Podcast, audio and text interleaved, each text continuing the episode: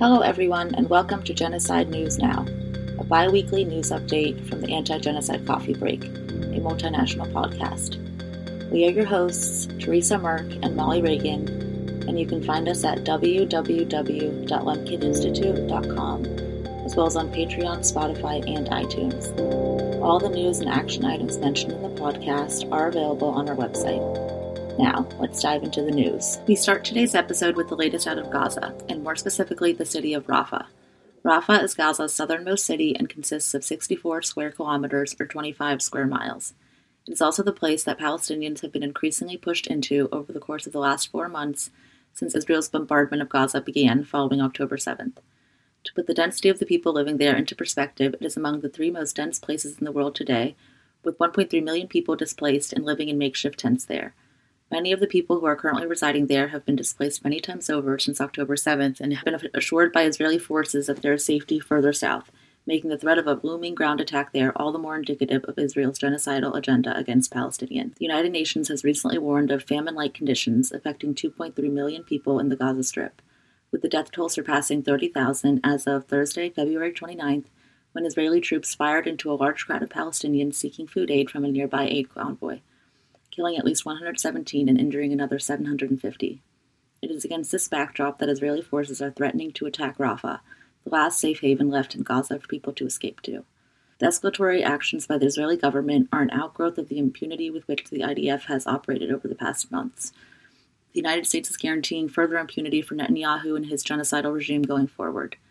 The United States recently demonstrated its complicity in this genocide yet again by vetoing a February 20th UN ceasefire resolution for Gaza.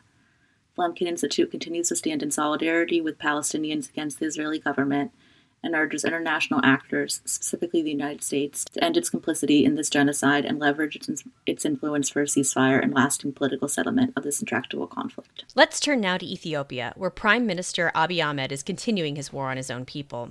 As the Lemkin Institute has been documenting, the Amhara region has been the focus of the regime's ire since last year when it met resistance to its planned integration of regional militias, most notably Fano, with the Ethiopian National Defense Force, or ENDF.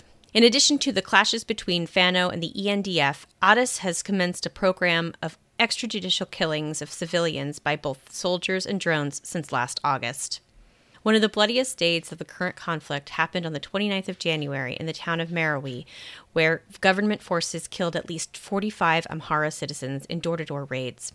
The government's own Human Rights Council released a preliminary report on the incident and expects the real number of dead to be, quote, even higher upon further investigation. Most of those killed were young men that witnesses say uniformed ENDF troops accused of either sheltering Fano fighters or being members of Fano themselves. For its part, the federal government denies involvement. The international community has expressed concern over continued fighting in Ethiopia and have called for access to Amhara to be granted to international observers to thoroughly investigate what is happening in the region. Unfortunately, there's little hope that Abiy will consider this. His government's relentless campaign against the International Commission of Human Rights Experts in Ethiopia led to the expiration of the group's mandate at the United Nations Human Rights Council in October 2023. The Lemkin Institute will continue to shine a light on the situation in Ethiopia in hopes of an end to the killings and so that justice may someday be served for the victims. Our next story takes us to the Democratic Republic of Congo, where fighting between militia groups and government forces has intensified in recent months. On the 14th of February, the South African government reported that two members of its peacekeeping force were killed by mortar fire on their base in, near the city of Goma. The same day, it was reported that at least 12 people were killed and 16 others kidnapped by rebel forces from the CODECO armed group at a gold mine near Djugu district in Ituri province. This is the latest iteration of the complicated three decades old conflict, which began after the end of the genocide in neighboring Rwanda. Following the genocide in 1994, many Hutu génocidaires, troops, and former regime leaders fled to the Democratic Republic of Congo and stayed in refugee camps there before regrouping in hopes of restoring a Hutu government government in Rwanda. Not only did the Hutu extremists launch attacks in Rwanda, but they also killed Tutsis in the Congo. As a consequence, Rwanda began arming Tutsi militias in the DRC. In this way, the two countries have become entangled in a conflict that has seen 6 million people killed and 6 million more displaced in a war over ethnicity, influence, and control of resources that has been ongoing since the mid 1990s. International groups and governments warn that the situation in the eastern DRC is on the brink of spilling across the border with Rwanda. Many in the region blame M23 for the state of affairs, one of the 120 armed groups operating in the region, and a group that is believed to be funded by Rwanda's government, despite President Paul Kagame's denial of such allegations. Importantly, M23 seized Goma 10 years ago, and there's a fear that it intends to do so again, with the Norwegian Refugee Council stating, quote, the isolation of Goma, home to over 2 million people and hosting hundreds of thousands of displaced individuals who have fled clashes with armed groups, would bring disastrous consequences to the region. It is difficult to foresee how this conflict can end in a way that guarantees security for different ethnic groups that have been ensnared in this violence for three decades now. However, the current conditions cannot be tolerated, and it is vital that the international community call attention to this matter and assess how best to move forward in a fashion that minimizes fatalities and is favorable for a more stable future. Today's final story concerns Sudan, and the violence has been unfolding there since April of last year when clashes broke out between the country's armed forces and a paramilitary faction known as the Rapid Support Forces, or the RSF. The UN recently released a report which reveals the extent of human rights abuses that have been committed by both sides to the conflict and which likely amount to war crimes.